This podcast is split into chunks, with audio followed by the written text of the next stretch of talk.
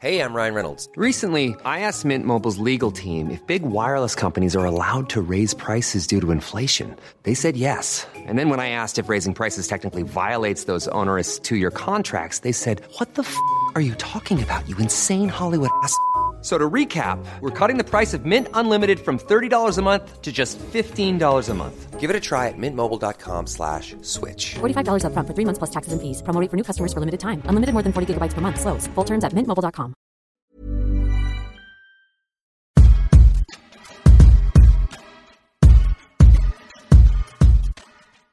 Welcome to Food for Thought, where a multiracial mix of queer writers gather around the table to talk about sex, identity, culture, what we like to read, and who we like to read. Food for thought.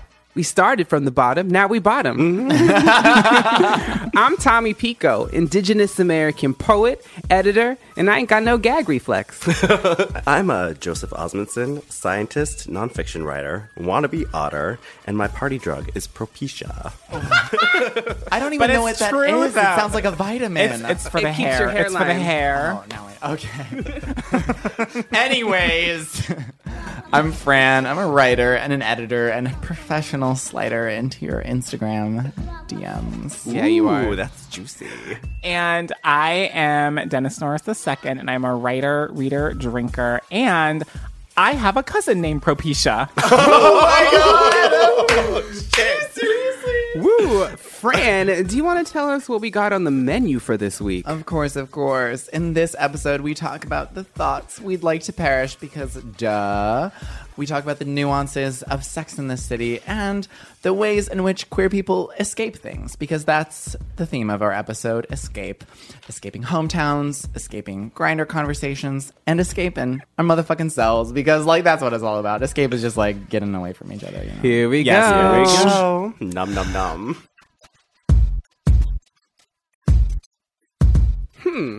I'm feeling some rumbles in my jungle. I think that means it's time to start our amuse-bouche segment. This week, our amuse-bouche is going to be a game called Homonym, where our esteemed murder of thoughts, and I'm calling us a murder because y'all a bunch of birds. Oh, no, he didn't. Choose one of the following pop culture homonym-adjacent figures. It's kind of like Marry, Fuck, Kill, but for nerds. So we're going to start out kind of easy. It's going to be self-explanatory, and then we might get a little controversial, okay? Again, some soft balls. Right. Mm-hmm. That's what we call them. Mm-hmm. Here we go. Sorry by Justin Bieber or Sorry by Beyoncé. Okay. Just silence. We can just put in silence. It's obviously Beyoncé. Sorry. Beyonce. That was my song of the year. I still listen to it 3 times daily. And mind you, I love Sorry by Justin Bieber. That album made me a Justin Bieber fan, which I'm coming out now as. I feel like I have to come out of the closet. Okay, as, like, Joe, go back Bieber. In. Yeah, but, no, all right. Yeah. But Beyoncé, obviously. Definitely helped many gay men get over their exes. Next up, Lee Daniels, Grace Lee Boggs, or Harper Lee. Lee Daniels for me. No. That nasty worst queen. He tried to blacklist Monique. Yes. You do not blacklist someone who goes by one word and has an apostrophe in their name. Harper Lee all the way. You know what? Monique was cursed. I'm Grace Lee Boggs. Cursed. She is one of my idols. She's like an Asian American woman who is a lifelong activist who, like, struggled alongside Black liberation movements for years. And I just, for our episode today, she has an amazing quote that says, the most radical thing I ever did was to stay put, which speaks both to our political moment where some of us are committing to staying in the States, facing violence and struggling, and to our episode this week, which is all about escape. I love her. Here we go. Oh, yes. My God. Next up, Pam Grier, Pamela Anderson, Pam from Martin, Pam the Cooking Spray. Pam Grier. Okay, come on, guys. Pamela Anderson is fucking phenomenal. She's so good at what she does. Basic. Pam from Martin. Okay. Pam from motherfucking about. Martin. That's what I'm talking about. Yes. You know what? BDB. Yes. Sorry to be showing his basicness. Like, the most basic answers ever. Pamela Anderson has, like, she was recently in a wonderful... Isn't she dating Julian Assange? Oh my God, she would. Actually, there's a rumor that you still love her. There's a rumor, actually, there's a great conspiracy theory out there that Pamela Anderson is actually working for the FBI and she's trying to kill Julian Assange by like the long game, which is dating Pamela Anderson. Right? Yeah, exactly. That will kill someone. That will. But I love Pamela Anderson. I love you. If you want to come on the show, you can. You know. I mean, her son though. Have you seen pictures of her son? No. Okay, we'll get to that later. Yeah. Show notes. Put that in the show notes. Okay, next up, Macklemore, Mac DeMarco, Mac and Cheese, or Mac Entire, Reba. Reba, clear winner. Such a diva. Mac and cheese. Oh my God. I mean, every time. Fair. What is wrong with you? And I gotta say, Mac-o-less, right? Come on. Exactly. Yeah. Well, Reba was on every day after school. And she's calorie free. Oh yeah, that show on the W, that was cute. Really important that was to me cute.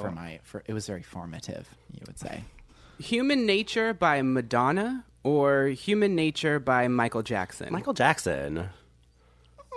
I'm so sorry. I feel like you guys, that was just one. I feel like Human Nature by Michael Jackson was like one of his like B lists. Tommy just wrote this list to out Fran as basic. This is a personal attack. Here is where I'm gonna join Fran in his basicness, and also say Human Nature by Madonna. I'm sorry, it's everything. If it was a different Michael Jackson song, I think it. I'm not going to tell you that this did not, that I don't feel conflicted about this, because I think, like, okay, Human Nature by Michael Jackson is iconic. That, like, and that was a part of that SWV song. Like, okay, that's definitely a part of my childhood. But then also, like, okay, but like Human Nature by Madonna is also good. But I'm going to abstain from this one. Next up, we have Donna Summer, Donna Tartt, Donatella Versace. Summer. Okay. Donna Summer, but Donatella Versace in a close second. Agreed. Donna Summer, very close. I'm not really here for Donna Tartt though. Like I'm just not interested. I'm so sorry, Goldfinch. No, any book that's over 900 words is just no. You don't have a good relationship with the word. 900 words. I'm sorry. You 900 pages. It's too much. It's too much. It's just rude. Yeah. Rude. Daniel Craig, Jenny Craig.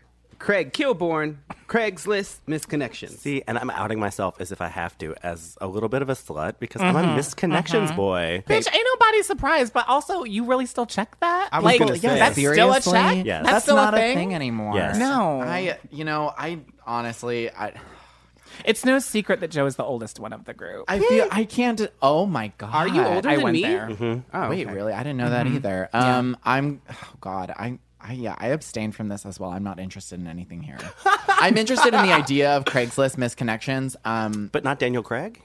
No, he's so boring. I think he was just a really so-and-so reboot for James Bond. Put a mustache on him and he'd be your type. Yeah. Well, true. That is true. So, okay, I'm going to maybe surprise everyone and say that if maybe like almost 10 years ago, a family member of mine did Jenny Craig, and there was one particular Jenny Craig dessert that was really delicious. They had this frozen key lime pie, and whenever I was home from college, I would steal it and be like, I really want your key lime pie, and I'm in college and I'm poor, so I can't buy any. And it was really delicious, so Jenny Craig. That's what you're going to call your booty next, huh? Yes! Key lime pie. Yes! Oh, God. Yes, I have food-oriented nicknames. Tommy, what's your vote? I'm going to go on to the next one. Oh. Michelle Obama, Michelle Kwan, Black Michelle Williams, White Michelle Williams. I think Black Michelle Williams. I'm also going to... Well... It's hard. Michelle Obama's also great. How are you supposed to pick between Black Michelle Williams and Michelle Obama? Like, that's really tough for me. Are you kidding me? I really am. Yeah. I really... I mean, I like her. I'm going to... She a gospel singer for a reason, okay? Michelle Obama. Oh, come on. Like we know what Dennis is going to say. This was really tough because I love them both, and they both have incredible arms. But my hero, like, there's my like family, and then my first hero that's not like a direct family member is Michelle Kwan for many, many, many reasons. Mm-hmm. And if you think that she's not a bad bitch, just look at her face before she starts every gold medal winning program she's ever done, and the look that she gives the judges in the audience, and it will slay you. Mm-hmm. Michelle Kwan all day, every day. Good to know. And we're gonna wrap this up with Fiona Apple, Christina Applegate, Apple Juice, or a white lady screaming for a computer part at the Apple Genius Bar. Fiona Apple, just like all in my white feelings. I didn't grow up listening to Fiona Apple, so I'm going to have to go with Apple Juice. I think she's great, but she doesn't I don't have an emotional attachment to her music. I think I respect what she does, but I didn't listen to it. I never listened to her music, but my sister did actually. But for this one, I have to say, I actually have my own quick story about a white lady screaming for her computer part at the Apple Genius Bar, which is just that I had made my appointment. I was at the Apple store. I was talking to my representative about my issue with my iPod, and this white woman literally just walks up, pushes me out of the way, and like throws her phone in front of him and starts complaining. And I was not here for it that day. And I was like, I am sorry, you white devil, get out of my way. I am not. I did. Oh my God. I did. I was not. It was like right after right after the shooting in Charleston. And I was I was in a state. Well, I was get out of my way. I was here first. Okay, what needs to be addressed about that story is that you still have an iPod? I am so, I didn't know people still, I mean, at the same time, I'm not surprised, but Dennis I just found out about Airbnb. Okay, so. I just did my first Airbnb 2 weeks ago. It was everything. I texted these boys, and I was like, this is the best thing ever. Y'all, they were like, bitch, welcome to 2012. We are being so petty already. I love it. It's so good. Next week's Dennis is going to be like, did y'all see that movie Chicago? It swept at the Oscars, you guys. Oh my God, Catherine Zeta-Jones. Yeah. Speaking of steeping ourselves in the petty, we're going to go on to our next segment. This week, we're introducing a new one called Perish the Thought, spelled T-H-O-T, in which we explore the myriad insufferable ways in which men are garbage fires that we have to extinguish. Who wants to go first? Fran, I think you should leave this off. You have the most. We started writing these on a group list, and I overwhelmingly had the longest Fran wrote a 900-page novel. Yeah, I did. One that really sticks out is, I used to date this really temperamental pastry chef, and he was great in the sack and bad everywhere else. And it, of course, ended very, very poorly. Like fire and brimstone, screaming on subway stops, trying to break up 3 or 4 different times, and it was so ugly.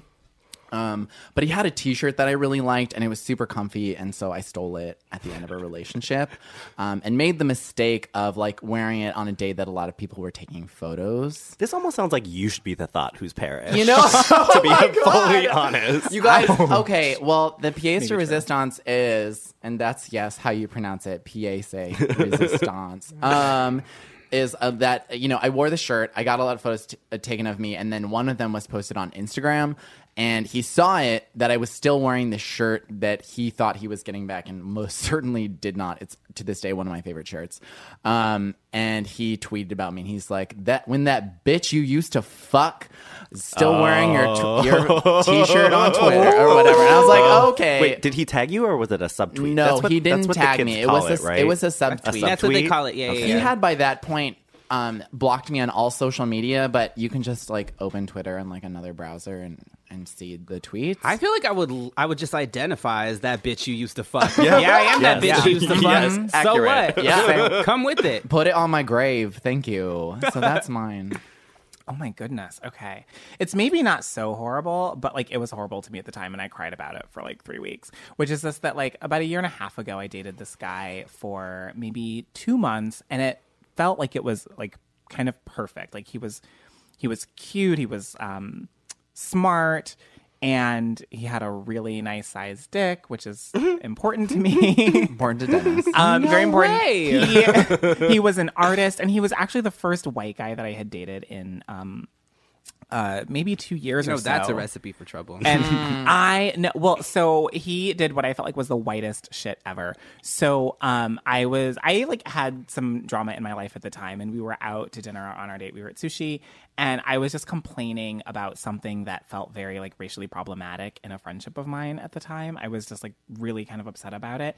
And this had happened a few times before, but his white fragility set in, and I remember the moment in the conversation where I saw him kind of shut down. And then when the bill came, I was gonna pay it because he had paid for our last date, and he was like, no, let's split it. And I immediately was like, I think I think that means that this is like over. Mm-hmm. But we still spent the night together.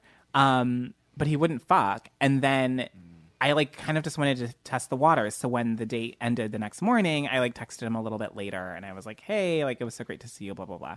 And like he just ghosted on me completely, like nothing. And like the other thing that it did for me was that was the first time where I was like, you know, Dennis, you shouldn't ghost people anymore. Because I was like a world-class ghoster. Mm-hmm. Like I would just ghost all the time. But I was like that fucking like white shit where you just like walk away and you don't say anything and you don't address the person. I was like, I felt like that was just real bullshit. And so I was really angry about that because I felt like I deserved Perish that thought. Janice is like, have you heard of this thing called ghosting? Yeah. I mean, it was just he ghosted me. But like, it's one thing if you ghost someone after 2 dates. It's another thing if you've been dating for 2 months. Like, I just, it's horrible. Like, yeah. I was like, that's like really shitty. Perish that thought. Well, I have 2, and they're both really, really quick because you know when a man is really terrible, you don't need that many words to describe it. Nice. Come on. The first was that man who I've been dating for like 2 months, super into him. Like we had so much in common, political, smart, like to read, just like really liking him. And then he ghosted me. And about 2 weeks later, we had mutual friends. So I was just like, let me just reach out. So I reached out and he said, yeah, let me call you. And so he calls me. He's like, you know, I just really like you and I'm not ready for anything serious. So I ran away because I'm just, you know, I can't have a boyfriend right now. I'm just not ready to commit. 2 weeks later on Facebook, guess what he has? A BF. A boyfriend. Of course he does. Oh, my God. So that's Perish That Thought, Chapter 1. Oh. Chapter 2 is when 9 months later, after not hearing from him, Friday night at midnight, I get a text message. Hey, just seeing what's up. It's thoughting hour. You know exactly what that text message is. Thoughting hour. You know exactly what that text message is meant to be. Come out at night. Thank you. This was before smartphones, so I just had this feeling. I'm like, he just broke up with his boyfriend. Yeah. And I get home and I go to Facebook. He had deleted having a boyfriend on Facebook that day. Suspicions confirmed. Yep. To the left. I am not the one. Perish that motherfucking thought. 24 hours to just let the dust settle. It's Beyonce said. Okay, but can I just confess something to you, Joe? I love being the rebound so much. Like, I always enjoy it. I had more principles in my 20s. If this were me now and I just wanted to get laid, I absolutely would have done it. I mean, rebound sex can be like it also would have been vindication. I would just felt really good that like the entire time he was fucking that terrible other boyfriend that he was probably thinking about me. And the number 2 also very short. It's that man who I was dating for 2 years, went away to Paris for a month for work, asked if we could be open. Kind of a fair enough request. Okay. Wait, for a month? Right. For a month. He wanted to be open. He's traveling. Okay. Yeah, just when you're out, you know. But the kicker is, don't tell me no stories and don't tell me no names. But I said no because I wasn't interested in that. But then when I asked if I could come visit him for a weekend on his month-long trip to Paris, said no.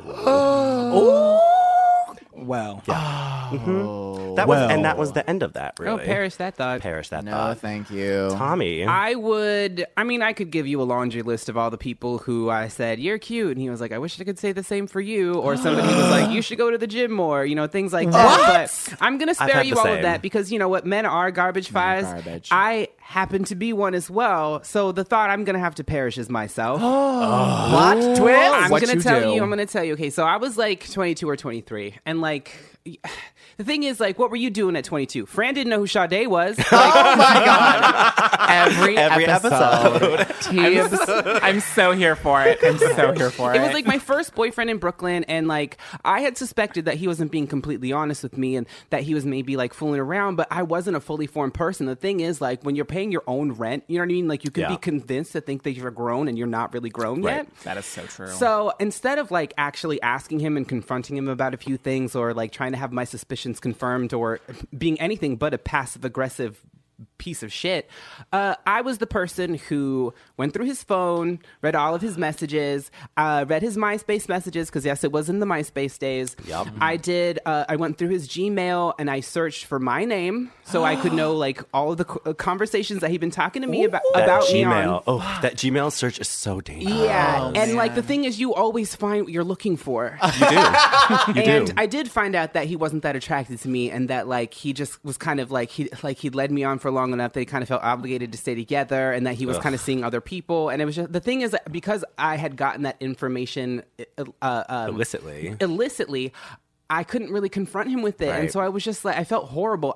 First of all, never did that again. So that was the learning curve. I have never, ever read anybody else's text messages. I've never read anybody else's emails. I've never been on anybody else's social media. And that was the point where I was like, okay, so you can't recover this relationship. But what you can do going forward is when somebody's making you feel a kind of way, right, you confront them with it. Yeah, because I'm not a dummy. I'm not making things up, and I'm not crazy. I know when someone is lying to me. Right. I know when somebody's being shady, and I know when somebody is even just like not telling me the whole truth. And it's just like you have to say like, so are you going to tell me or now or are you going to tell me later? Right. That was that. Yeah, Tommy preempted what I was going to do. I was going to make us go around and do a round where we all had to say one horrible thing about that ourselves. We did. Oh, because let's be honest, we've all, I mean, we have all been the thought who deserved to be perished. No, we haven't. I'm kidding. The door is right there. We have. Don't let it hit your ass. We have met before. I've heard your stories. I really wish y'all could see the look on Dennis's face, and he was like, "That shit-eating grin." No, thank you. I'm an angel. You go first. I'm a good Christian boy. You go first. I made a fake Adam for Adam profile for the same boy, actually, the one who went away to Paris. I knew he was cheating on me. I knew exactly what his type was. I made a fake Adam for Adam. He invited the fake Adam for Adam over when I was out with my friends. For all of you younger millennials, Adam for Adam is a website we used before apps. Right. And he had the gall to text me, "Hey, babe, hope you're having fun out. I love you," as he was like setting up a hookup with the boy who he didn't know whose profile. But it's, you don't do that. And again, like you say, your intuition tells you right. I knew he was cheating and I didn't need the validation.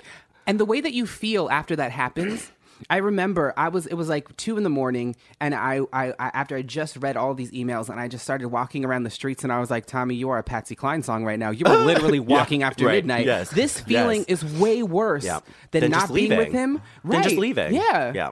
I aspire to be a Patsy Cline song. Listen to your intuition. And listen to your aunties. And have the conversation. Listen to Joe and Tommy, your gay aunties. Right? They really are. It's true. Do we have any boys? I'm going through my little black book. My little black book of foddery. My little black... of foddery sins. I'm like, girl, yes.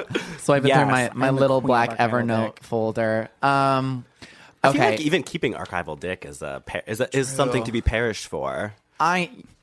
Oh, I don't agree with that. I feel like archival dick is totally. It's 100%. It's totally legit. It's self-care.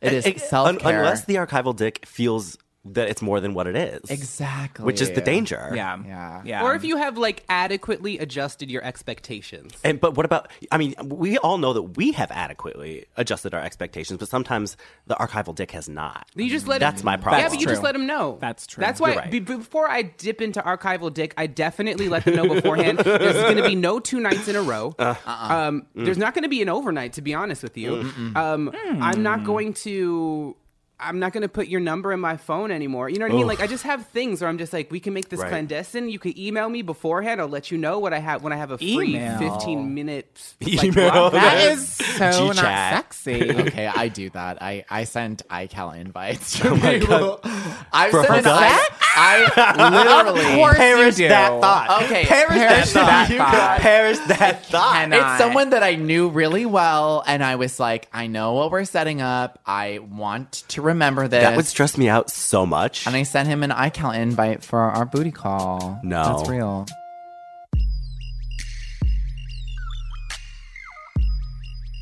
I think it's time that we move on to the meat of our conversation, will you? The thought process, spelled T-H-O-T. T-H-O-T. And I believe Joe has the floor on this one. This message comes from iHeartRadio sponsor, Mercury Insurance. If you're looking to save some money, you should really think about getting a quote from Mercury, because Californians save an average of $677 with Mercury. It's quick and easy, and in just a few minutes, you might find you could save a lot of money on your auto and home insurance. Plus, Mercury was named one of America's best insurance companies by Insure.com 4 years in a row. Low rates, big discounts, great insurance. Go to MercuryInsurance.com today to get a quote. It's crazy how much we have to pay for outdated, impersonal healthcare, and even crazier that we all just accept it. It's time to face facts. Healthcare is backwards. Luckily, there's Forward, A new approach to primary care that's surprisingly personal and refreshingly straightforward. Forward never makes you feel like just another patient. Backed by top-rated doctors and the latest tech, Forward gives you access to personalized care whenever you need it. Using in-depth genetic analysis and real-time blood work, Forward's top-rated doctors provide you with in-depth insights to better understand your genetics, mental, and physical health. They then create custom, easy-to-understand plans to help guide you to achieving long-term health. With Forward, you get unlimited in-person visits with your doctor and access to care anytime via the Forward app, all for one flat monthly fee. It's time to stop accepting backwards healthcare and start moving your health forward. Visit GoForward.com today to learn more. That's GoForward.com. Hi guys, Katie Lowe's here. You might know me as Quinn Perkins on Scandal. I'm also the host of Katie's Crib, a podcast about all things parenthood. Katie's Crib is back with new episodes every Thursday. We have got such an awesome lineup of guests. Michelle Buteau on having twins, Katerina Scorsone on raising 3 children, Kat McPhee Foster on being a new mom. We'll be covering everything from discipline to mom brain. Tune in. Listen to Katie's Crib on the iHeartRadio app, Apple Podcasts, or wherever you get your podcasts. I'm Whitney Dow, co-host of Reparations: The Big Payback. On this season, Erica Alexander and I explore the arguments for and against reparations for Black Americans. Everything that has touched us in a way that profited from us and we did not owes us. The attitude that most non-Blacks would take. They're being shaken down for something that's not their fault. All episodes of Reparations: The Big Payback are available now. Listen on the Black Effect Podcast Network, the iHeartRadio app, Apple Podcasts, or wherever you get your favorite shows. Our main topic this week, which we call the thought process, spelled T-H-O-T, is the gay escape. We all live in New York City, and none of us are from here. Tommy is from a reservation in Southern California. Dennis is from a suburb in Ohio. Fran is from suburban Chicago, and I'm from a small logging town in Washington State. And yet, we all ended up here.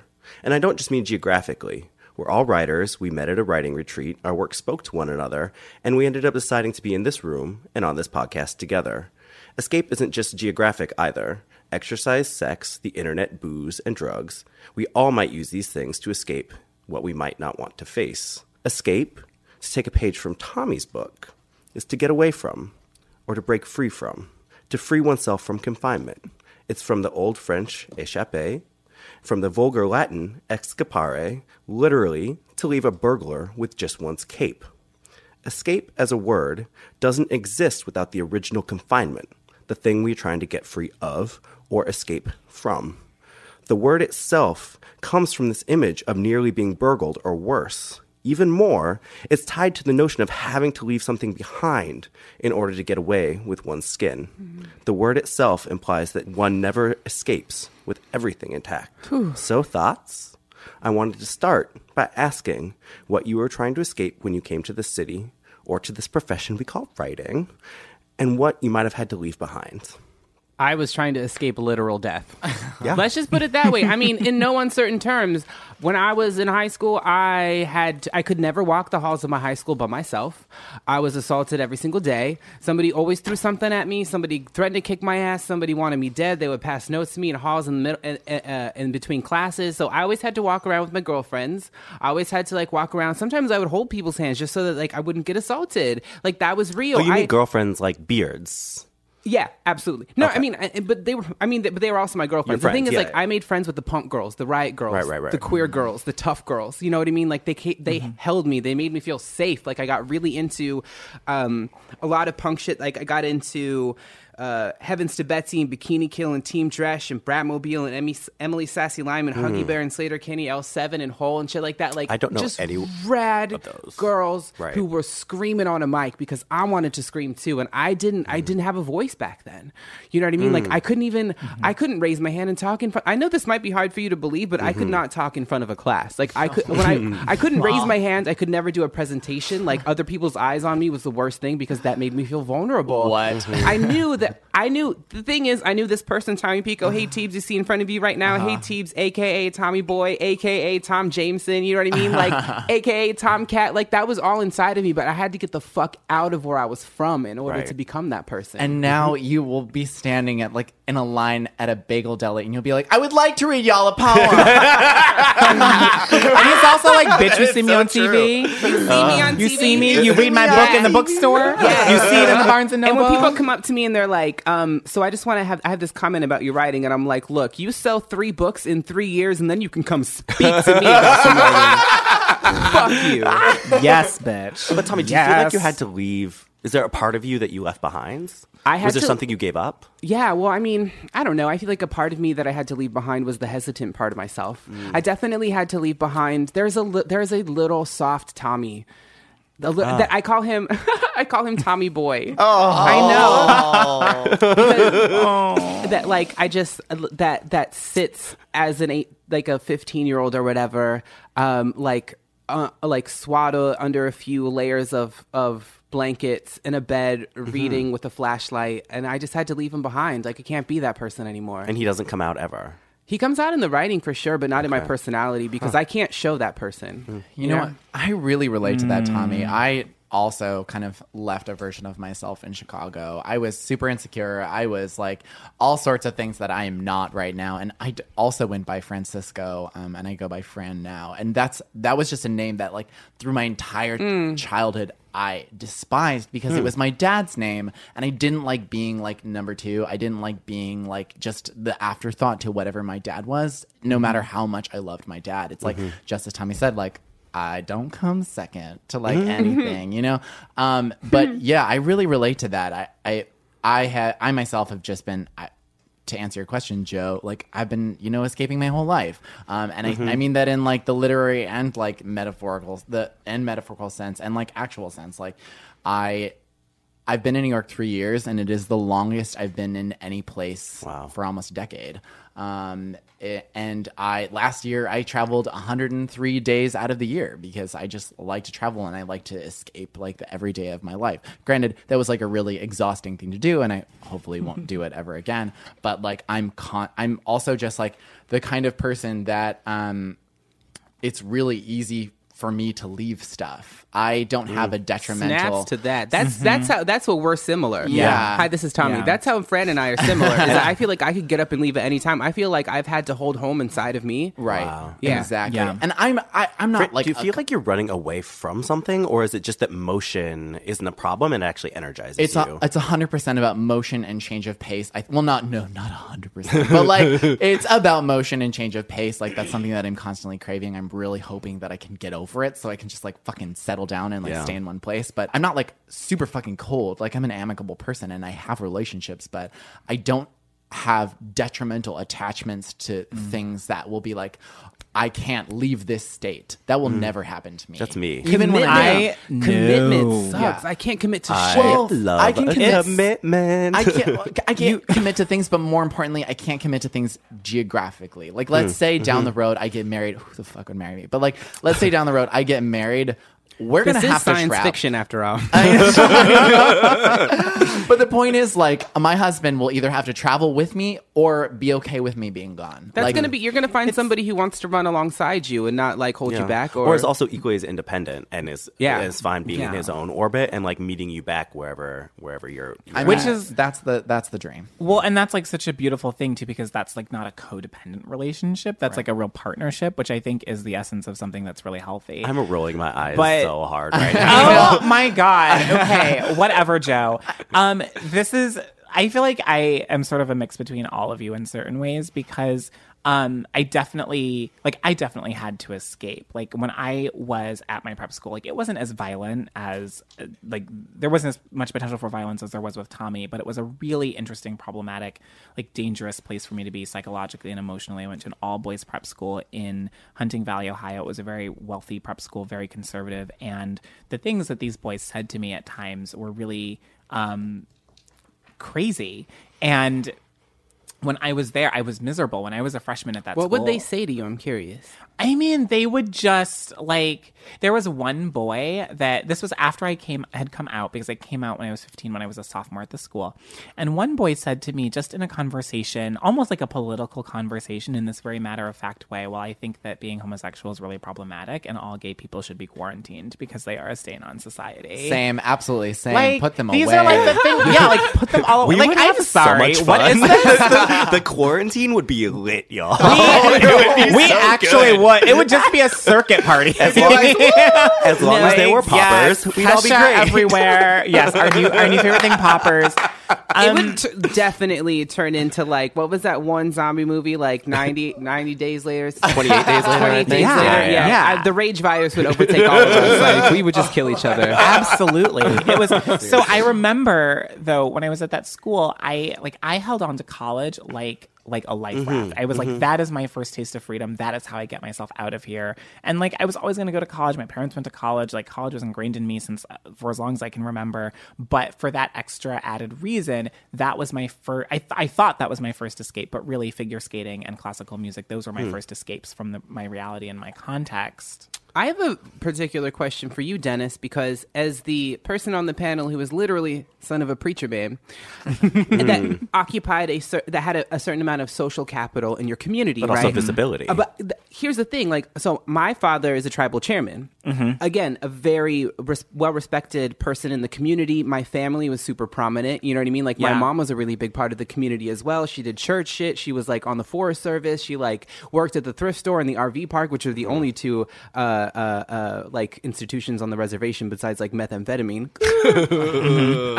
And I felt a little bit insulated from homophobia that I think I would have otherwise come across because my parents were so prominent in the community. So I didn't get that homophobia from people on my reservations or my cousin or anything like that.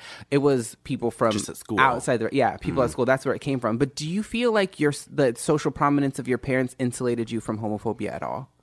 No, probably because their social prominence came in the world of the Baptist Church. Now, it was the American Baptist Church, which is a little more liberal, but it was also Cleveland, Ohio. So that's like very complicated. And in fact, my family's visibility, and there was visibility. My father was the minister that was, he was like the Protestant equivalent of a bishop, basically. And so he was actually over some 40 churches in the Cleveland area that were Baptist, and he had a prominent like national role. And so like when he died and we like had his funeral, there were some 300 people that were bussed in from other cities and other churches to attend. So like he was like a kind of like a big deal in the sort of in that religious community. But because of the sort of overall guiding doctrine, even though the American Baptist churches themselves have like they sort of let it be decided regionally what they think about homosexuality, I didn't feel like I was protected from homophobia as a mentality or as an attitude. I did, however, feel like because of a certain amount of privilege that I had, because of a certain amount of educational privilege I had,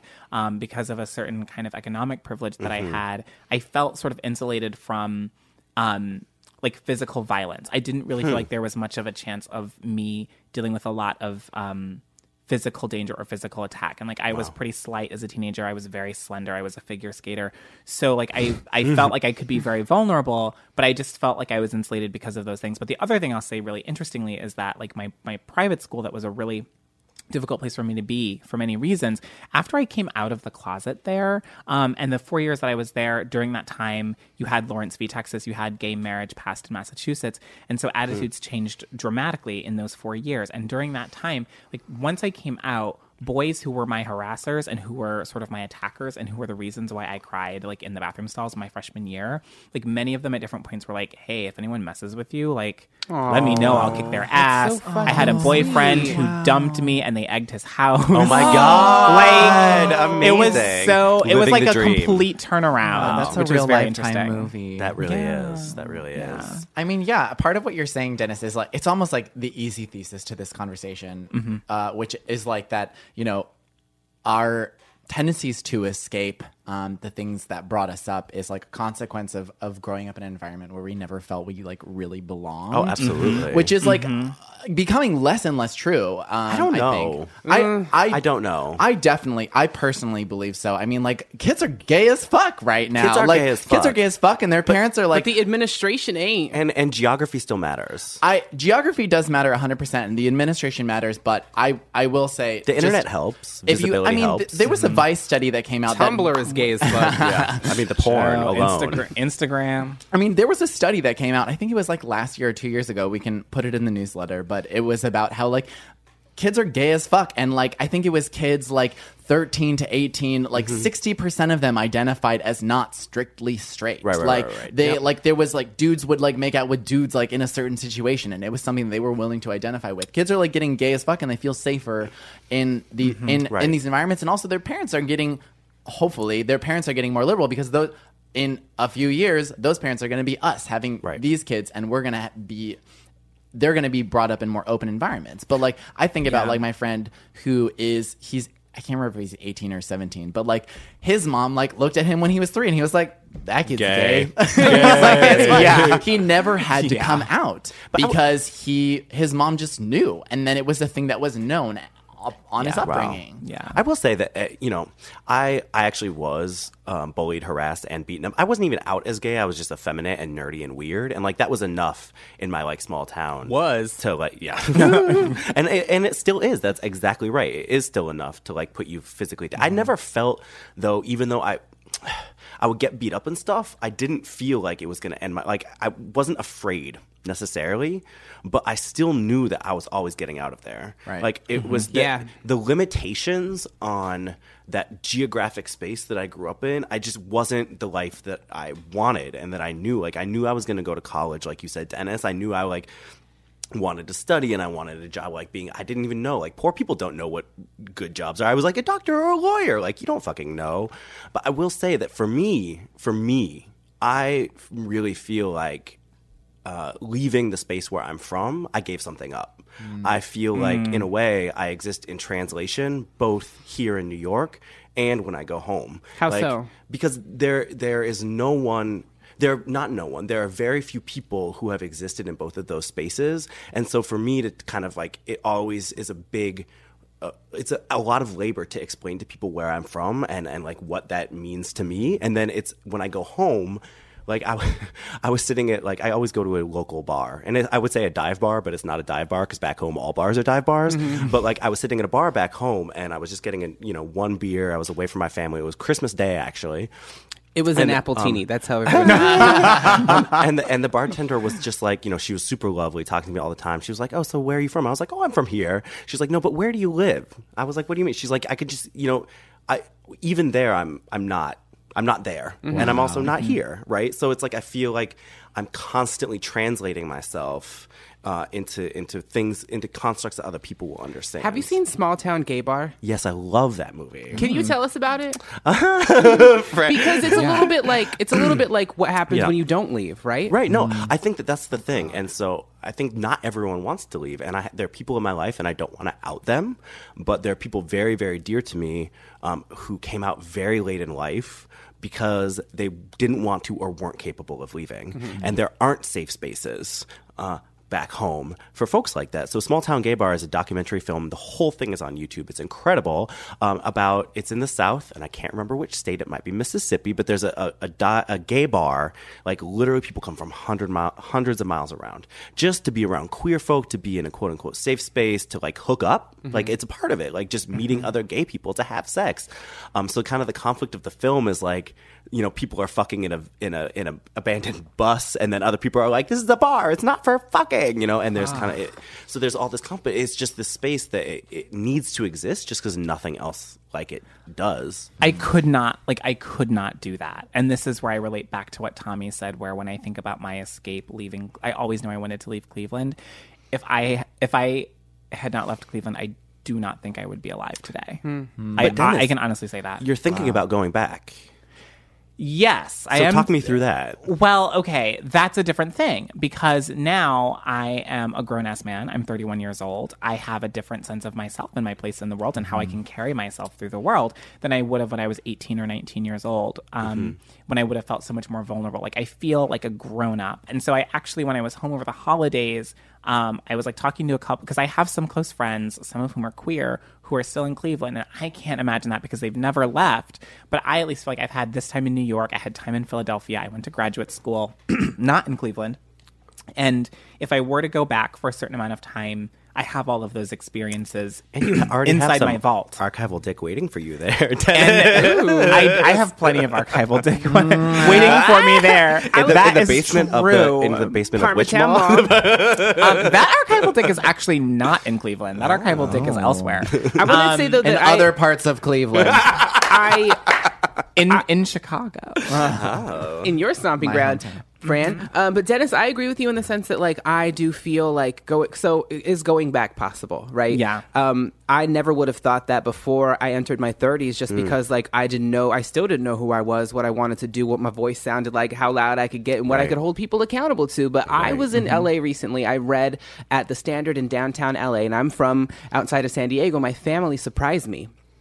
And I love this story. And I went into the lobby, and there was my brother and my mom and my dad, and they had never seen me read before. They kind of nebulously know what it is that I do, but I was so nervous at first, but then within like a couple of seconds of talking to each other, we were so totally cool, and they like respected me and they loved what it is that I do, and like and my, you know, I read and like I killed it like I usually do because that's what I'm made of, and like and afterwards my brother was like, oh my God, my brother is a performance artist. And my mom was like, oh my God, that was so good. And my dad was like, well, I have a couple notes.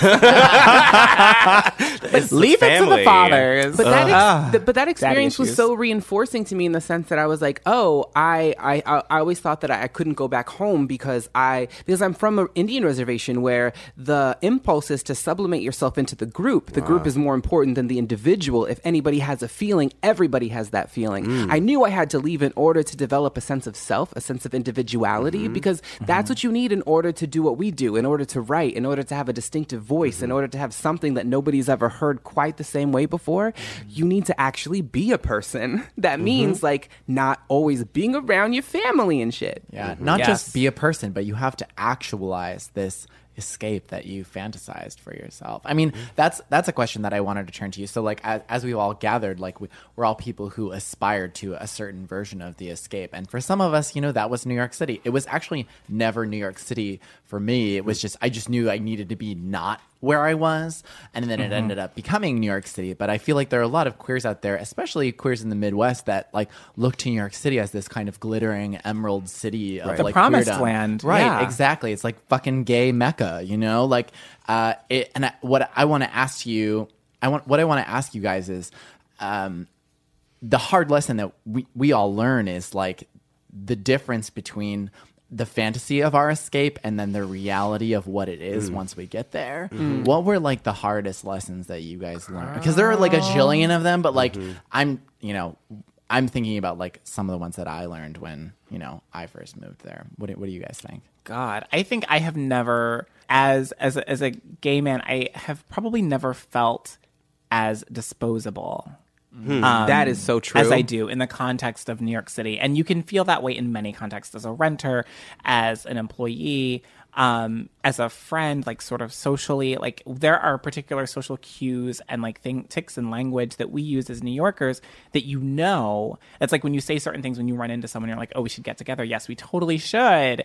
Great. Bye. So good to see you. Like that sort of thing. So good to see you. And there, it's just like when I'm in Cleveland, if there's any vague intention to make any kind of plan whatsoever with anyone, whether it's like the Joe that I just met bagging my fucking groceries at Giant Eagle, or if it's some dude at a bar, or like whatever, it happens. Like it happens. Yeah. They follow up. Like it makes me feel like a bitch because I'm like, wait, what? You thought that was real? But I've been here for 4 years. But yeah, like disposable, and because both it's like this like city of constant change, and everything is moving, and nobody has time for anything, and it is such a swipe right, swipe left culture when it comes to like dating, fucking, etc. Yeah, I'm going to agree and disagree. I'm going to try to bifurcate a little bit, because for me, I've stayed in New York against job opportunities. Like I'm also a stayer. I think I'm probably the only one in the room. Like I stay in relationships. I stay in places.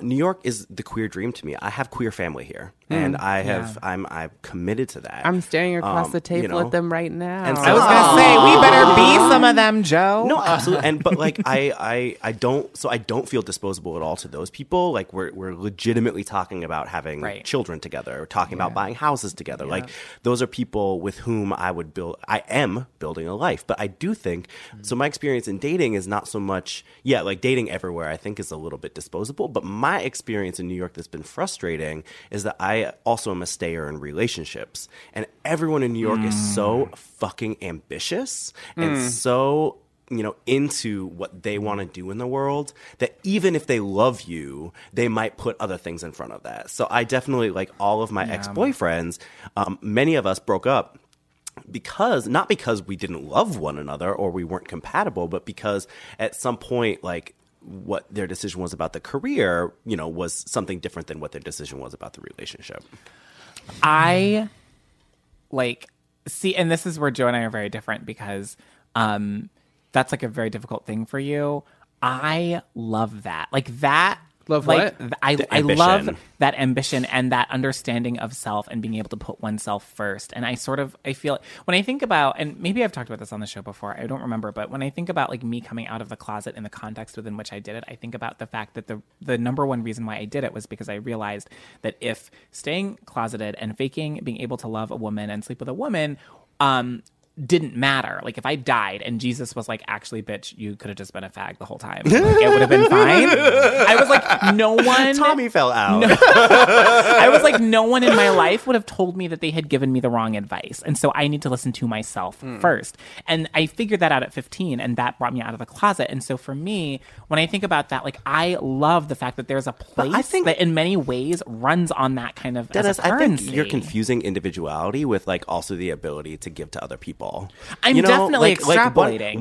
One can make one's decisions about one's own heart and soul and spirit, but still be like a giving partner. But, I think that's true. I think one of the things that I'm picking up on is that like maybe this is truer for me and Tommy than it is for you too. But I feel like moving into your escape or trying to actualize escape is an action of like starting to put on a suit of armor. Like I really do feel like when you're dealing with the idea of being disposable, which is not a term that I 100% agree with, but when you deal with that, what you're trying to do is slowly actualize yourself and love yourself enough for the rest of everyone else. Because a lot, like New York is the boyfriend that never loves you back. New York cheats on you. New York will take a hot shit on your chest. I mean, that literally. The pigeons in Washington Square Park will take a hot fucking shit on your chest. And then the next morning, they'll be like, "Do you want to go to get bagels?" And I'll be like, "Yes, take me back." It'll say, "And you're welcome." For all of that, right? And an important note is like not just New York, like your San Francisco, your Los Angeles, or like moving outside of your city, or moving into like just a new job within your town. Like those are all different actualizations of the fantasies that queer people have for themselves. That is something that, like, to be queer in my experience is to really, really learn how to be full of yourself. Yeah. Well, I have that feeling like I'm full, but I could fit one more thing inside of me. She always can. Fran, will you tell us what our dessert is for this week? Yeah, this week dessert is watching Sex and the City in the year 2017 because it's fucking bonkers, y'all. It's bonkers. Like, I for those of you who did not watch Sex and the City at the time it was coming out, Sex and the City is a bizarre time capsule. So the disclaimer is Joe and I have been watching the season, the show as adults. And I watched it. I actually watched it at that time as well. Right. And I did not. I'm very new to the show. And Dennis and Tommy are just, getting little morsels from us here and there. Because at that, I watched the real Sex in the City, and it was called Living Single. Thank you.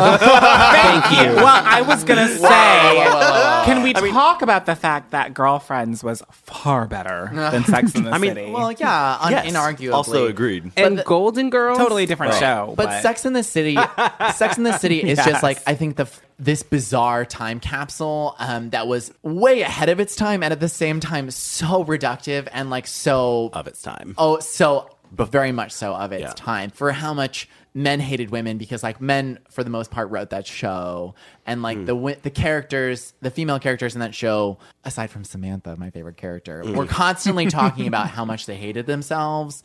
But at the same time, so I was at the gay protest just the other day, because we've had 18 million of them because everything is awful. And I was actually talking to Sadia Tor, kind of famous feminist scholar, and we were talking about this exactly, and we were talking about how awful it is, because I mean, it's super white, and there's like a couple really transphobic episodes, like it's, you know, racist things and biphobic things. Right, so there's like a lot of awful things that happen in it, but at the same time, in the same way that the Golden Girls did, it was this model of like friendship, and it was almost queer. Mm-hmm. It was like they were the most important people in each other's lives, and men were secondary. Men came in and out, and they were each other's family. And I think it's in the last season. Spoiler alert, if you haven't seen the end. By now, I can't spoil alert it because it's so long ago. But like one of the last things that Big says to Carrie is that like the love of your life is your friends, and I just want to come second. And it's that's the way in which the show is incredible and was ahead of its time.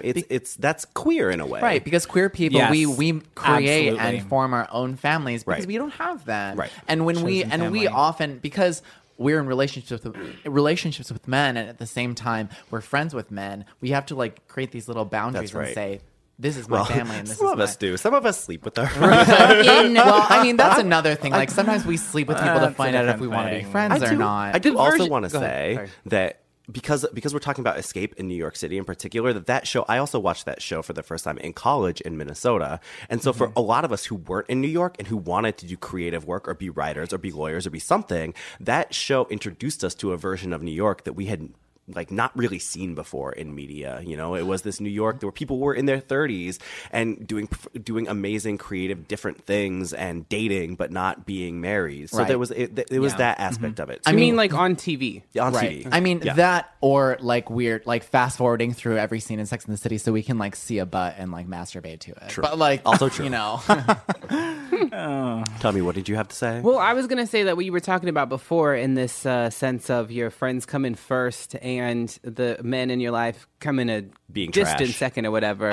Or in the language of living single, it was Khadija don't need you. Right. Right. You're absolutely right. I have to say though that my birth sign is Khadija. I think my moon is in Sinclair, and I am a Maxine Shaw attorney at law rising sign. Oh my God! Wait, you're a Regine. I was going to say, I thought you didn't even say Regine, and I am Regine in each category. I'm just Regine. Like, that's it. Your moon is in Regine. Your rising is Regine. Okay. Regine Hunter. At least I know myself. And in Sex and the City, I was clearly Charlotte. Clearly, I mean, when you were a virgin to 27, like that's clearly. That's I really disagree with that diagnosis, because I was going to say, you know, I self-identify as a Samantha, and most people in my friend groups listen to me. Most people who know me would say, "You're fucking Samantha. Like you're cold as balls. Like you don't care about relationships. Like you say this, don't have sex, conversation." Oh, you're missing a critical element. Have you been paying attention to his texts in 2017? Thank you, Joseph. You're blowing my. He's no longer a sexual camel. You're becoming Samantha. So no, what I'm saying is that like I've been coming Samantha. I think that's right. But we just have to let Fran read some Samantha quotes. We're like three bottles in, by the way. I just wanted to say in a lot of my friend groups, and I myself always tend to think of myself as Samantha because I'm confident, I'm a cold hard bitch, I don't enjoy relationships. For the most part, but when I'm with you thoughts, I'm fucking Charlotte. It's so embarrassing because all y'all are so thoughty, and like sometimes I'll be like with my friends, and all my friends will be like, "Whoa, he just said that." Like that is the most lambast like cold-hearted thing. And then I'll be with you guys, and I'll be like, "Oh my God, I have to go to confessional right now." Like I am so offended by the things like, that these people are saying. And then I just slit that fool's throat. Too far. Dubai. No, that's not. That's really not. That's like, no. I'm not a Samantha or a Carrie or a Charlotte. I'm in jail. That's it. That is the. That's the show. That's really it. There we are. There we are. On that note, I think it's time that we get out of here. Thank you so much for being with us throughout the entire episode. Food for Thought is made possible by the generous, unequivocal support of Rosé. Our engineer is Alex Mead-Fox at Spaceman Sound Studios in the heart of industrial Greenpoint, New York, and our producer is the always effervescent Alexandra De Palma. I'm Tommy Pico. You can find me at HeyTeebs, HeyTeebs, on all relevant social media. Two E's. I'm Joseph Osmundson. You can find me at www.josephosmundson.com. And I'm Fran Tirado. You can find me at Fran Squish. Go on any social media that you want me, baby. I am Dennis Norris II, and you can find me on Twitter at the Earl Denden, TheEarl Denden. We'll get more into about my name later, and my website is www.dennisnorrisii.com. Thank you. Subscribe, rate, and review us on iTunes to help catapult us toward fame and fortune and inevitably Betty Ford. Find us on Twitter at Food for Thought Pod, Facebook, SoundCloud, and Stitcher. Sign up for our newsletter for episode insights, reading lists, and extra delectable content. And Tommy's playlist. At foodforthoughtpodcast.com. And finally, email us with your questions, thoughts, concerns, and we might just answer them in a future segment called Jow.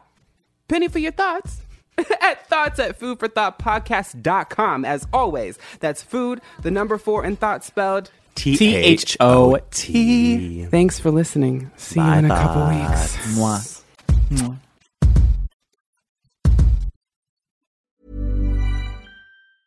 Even when we're on a budget, we still deserve nice things.